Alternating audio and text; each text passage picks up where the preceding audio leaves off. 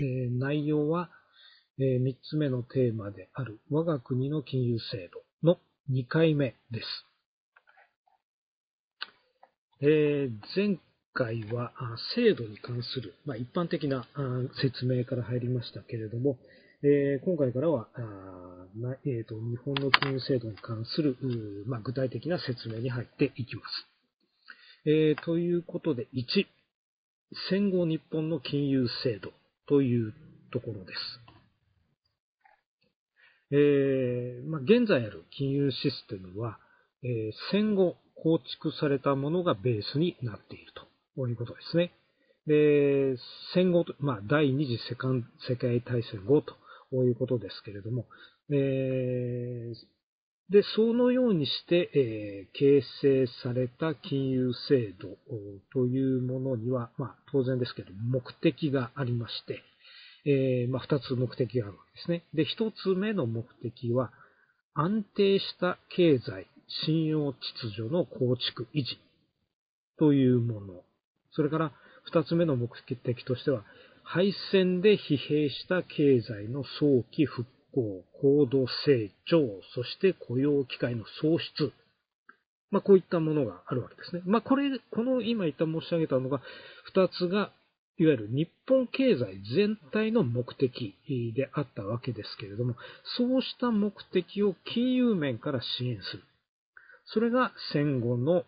日本の金融制度の目的というべきものだったということです。で、この戦後の金融制度の枠組みというのはですね、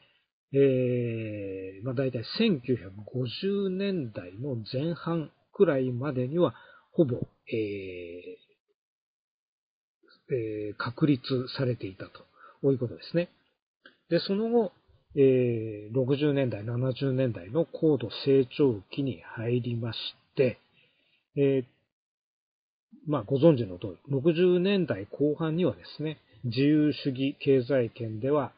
アメリカ合衆国に次ぐ第2位の経済規模まで日本は成長したということになります。その一方で、日本の金融システムの大枠というものは、金融自由化、国際化の流れが本格化するまで、つまり1970年代末ぐらいまではほとんど変化をしなかったということが指摘できるわけです。それではですね、戦後の金融制度については、一般的に言ってどういう特徴があったと言えるでしょうかということで、ここでは3つほど挙げています。その1つ目が分業主義。二つ目が競争制限的規制。三つ目が誤送船団方式と呼ばれるものであります。まず最初、括弧1、分業主義ですね。え、分業主義。これはですね、金融分野ごとに専門の金融機関を当てるべきだという考え方です。えー、これは別名、専門銀行主義というふうにも呼ばれます。この考え方はですね、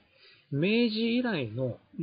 基本的理念であったわけですけれども、えー、その明治以来の基本的理念がそのまま戦後の金融システム構築でも実は大きな影響を及ぼし続けたということになります。で、この分業主義の原則にのっとって、えー、いくつかの種類の金融機関が作られていったということです。まあ、一般的な普通銀行というものがまずあったわけですけれども、それに加えて、えー、ここで説明するような金融機関が作られていきました。まず一つ目のカテゴリーが、長期信用銀行。と呼ばれるものです。これがどういった金融機関かというと、基幹産業。基幹産業というのは、鉄鋼とか鉄道とか電力とか、まあそういった国の基幹産業ですね。まあそういったものに対して設備資金などを長期的に供給するための専門的な金融機関。長期金融専門の仲介機関として作られたものが長期信用銀行だったということです。で、これは、まあ、長期信用銀行法という法律が、えー、作られてそ、その根拠法に基づいて設立されたいくつかの金融機関を指している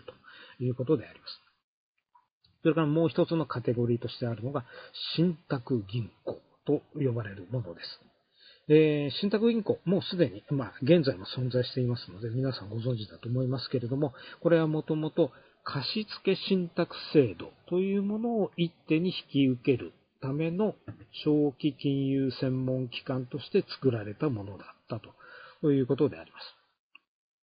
それからもう一つのカテゴリーが共同組織金融機関。えー、というものであります。共同組織金融機関。まあ、おそらくあまり、この用語自体は、えー、一般的に耳にするものではないので、えー、耳馴染みがあまりないかもしれませんけれども、金融機関自体は我々がよく知っている金融機関を指しています。ここに括弧書きであるように、総合銀行、まあ、総合銀行はもうないですね。それから信用金庫、信用組合、農業協同組合、漁業協同組合。こういったものが共同組織金融機関と呼ばれているものです。えっ、ー、と、漢字、これ間違いやすいので気をつけてください。共同という、え、漢字は他にもありますけれども、まあ、こういう書き方をするということですね。で、こういった金融機関、どういう目的で作られたかというと、中小企業、農林漁業の育成、振興、発展と同時に雇用機会の創出を目的とした中小企業向け、農林水産業向けの専門金融機関が共同組織金融機関ですよ、ということですね。まあ、それぞれの、えカテゴリーの金融機関の中身についてはもう少し後でご説明をしていくことになります。まあ、つまりですね、えー、基幹産業への融資、中小企業への融資、それから農林漁業分野への融資、貸付信託制度の運営といったような、それぞれの分野に関してはですね、金融機関が自由に競争するという仕組みではなくて、それぞれ分担を決めて、それだけを主に扱う専門の金融機関を作って、えー、その分野の中でより効率的に資金を流しましょうと。まあそういった考え方が主流だったということですね。これが一つ目の分業主義と言われる、まあ、特徴であります。次に二つ目。えー、二つ目が、競争制限的な規制というものであります。えー、競争制限的規制というのも戦後の金融システムの特徴の一つとして挙げられますと。えー、で、先ほど言ったような安定した経済や信用秩序の構築維持という目的のためにはですね、金融機関の健全かつ安定した経営というものが重要であるわけです。なぜかというと、ま、もし万が一、金融機関が破綻してしまったならば、経済全体が大きな混乱をに巻き込まれてしまうからですね。金融機関が破綻するということは、まあ、それなりに大きな大問題につながってしまうと。え、したがって、金融機関が安定に経営していくためには、金融機関の行きす、金融機関同士が行き過ぎた競争をしちゃいけないと。競争を抑制しましょう。そういったあの措置が必要なんだということですね。えー、まあ、通常、自由主義経済の常識としては、自由な競争というものは、消費者に対して安くて品質のいいサービス、あるいは財を提供するための、まあ、前提になるわけです。しかしながら、戦後の金融制度においては、消費者に対してより良いサービスや財を提供するよりも、金融システムを維持するということを優先したということですね。まあこれは戦後の混乱した中で、えー、経済を復興させ、さらには成長させていくというためには、まあある程度必要だったことかもしれないということですね。まあ、そのようにして導入された競争制限的な規制としてはどういったものがあったのかというものが次の丸1、丸2、丸3ということです。で、まず丸1、えー、金利規制ですね。えー、金利というのは、いわば金融機関、まあ、銀行などが提供するサービスの価格であります。で、えー、今現在は銀行の金利、まあ、お金を預け入れる、あるいは貸す時の金利というものはですね、それぞれの銀行が独自に設定しているわけです。ところが、これ昔はです。以前はそうではなかったということです。えー、1947年に臨時金利調整法というものが、えー、施行されますけれども、この臨時金利調整法によって預金の上限金利が設定されました。で、この結果、どこの銀行にお金を預けても預金金利というのはですね、同じということになったんですね。なんでこの臨時金利調整法によって上限金利が、ま、設定されたのかというとですね、これは、高金利による銀行間の預金獲得競争を抑制するためだったということなんですね。当時、金融機関はできるだけ預金をたくさん集めて貸し出そうとしていたわけですね。ですから、たくさんの預金を獲得するためには、高い金利を設定すればいいと。そうすれば、お客さんがたくさんの預金を預けてくれる。まあ、ということになったわけですけれども、もしそれを許してしまうと、あのー、結局その、高い金利を銀行が払うということは、銀行の収益を圧迫することにつながるわけですね。で、銀行収益が圧迫されると、それが銀行の健全性という観点からマイナスになると。まあ、そういう理屈であったわけです。だからこそ、金融機関が高金利で預金を獲得するという競争を抑えなければいけなかったということになります。えー、当初はですね、預金金利だけではなくて、貸出金利の方も規制されたわけですけれども、えー、実質的には、後々までは預金金利規制だけが残っていたということになります。で、え今、現在、えも、え先ほど言った臨時金利調整法というものは存在しています。まあ、しかしながら、1980年代ぐらいまでに預金金利の自由化がほぼ完了しまして、今では、えー、当座預金の金利だけが規制されているということになっています。あの、当座預金というのは一体何かというと、基本的にはですね、えー、法人が主に銀行に、まあ、あの、開設する預金ですね。当座預金。えー、当座預金どういうものかというと、企業が小切って、えー、というか手形を振り出すための、うん、預金口座として、まあ、必要な口座のことを当座預金というものであります。で、この当座預金については、不利しない。つまり、えー、当座預金に関しては金利がゼロですよということを今はその臨時金利調整法が、まあ、規制して、規制というか規定しているということになっています。まあ、このことから今では丸一の金利規制というのは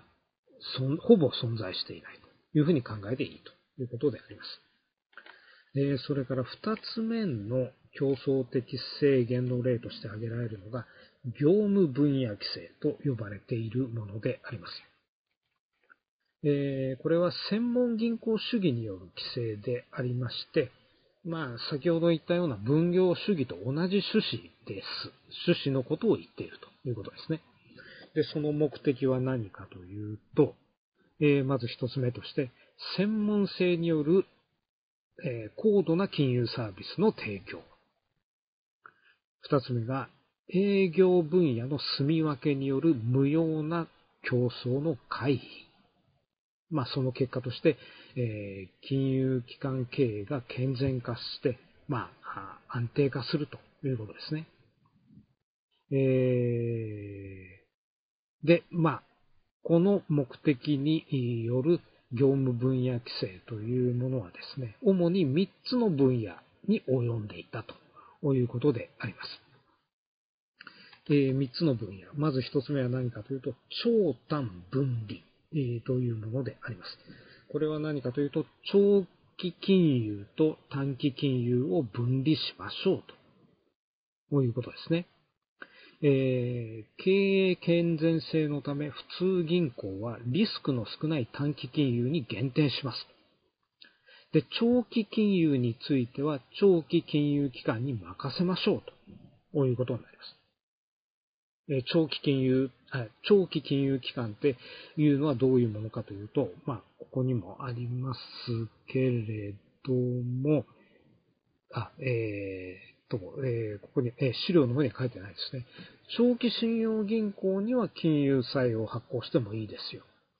それから信託銀行は貸付信託を使えますよ。という形で、えー、長期の資金調達手段を長期金融機関には認めたという形であります。それから二つ目の分野 B、信託分離。えー、これは何かというと、銀行業務と信託業務の分離だということですね。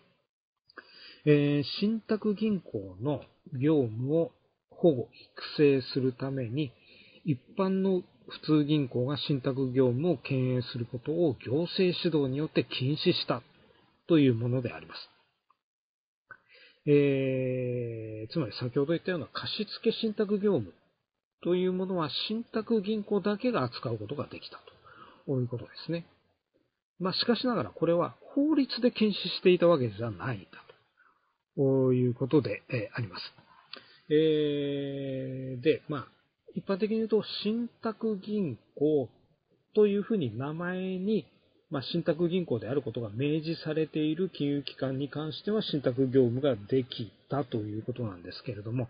まあ、例外的に一部の普通銀行もこの信託銀行業務を経営したということがあります。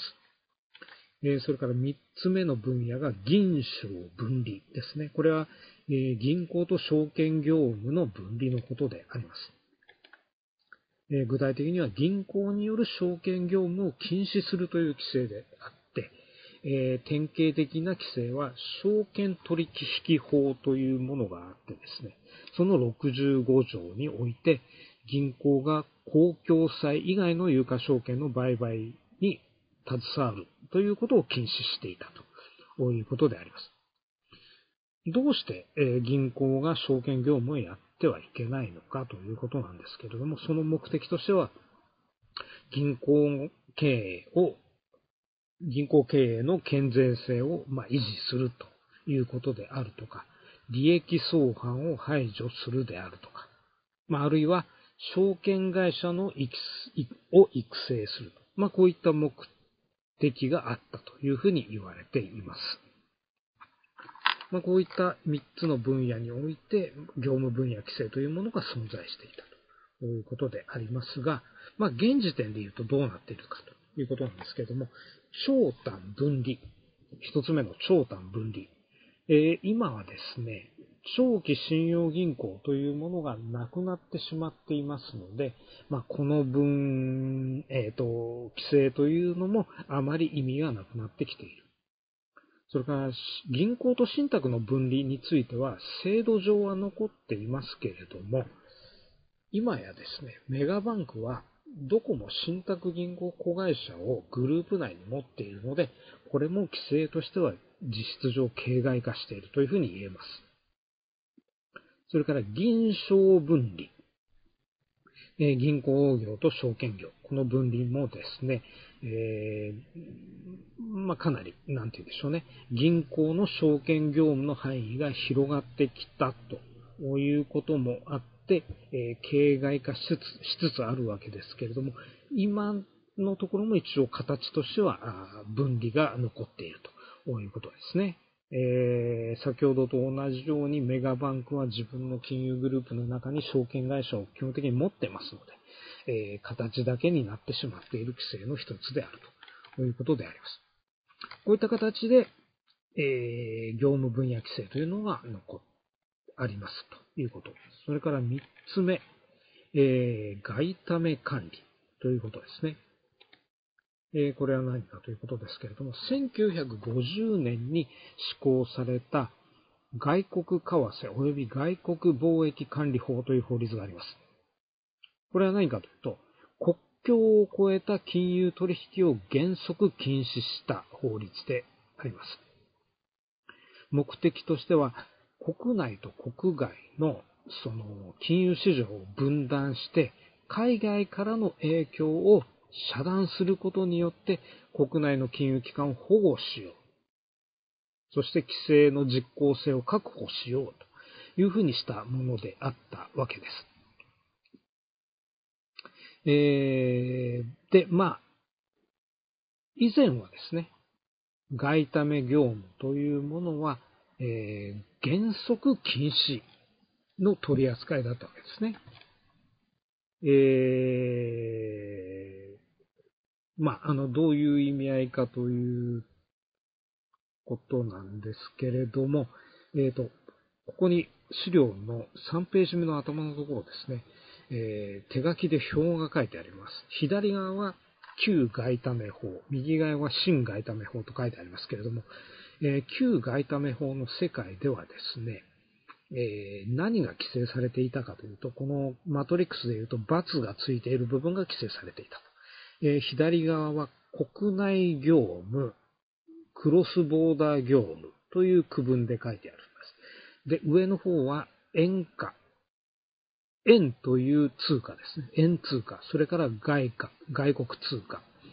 えー、というマトリックスで書いてありますけれども、要するに旧外為法では国内での円取引だけが認められていた。それ以外の、えー、国境をまたぐような円の通貨の取引は、まあダメですよ。ある、あるいは外貨の取引は国内だろうが、国外だろうがダメですよ。という形になっている。ところが、えっ、ー、と、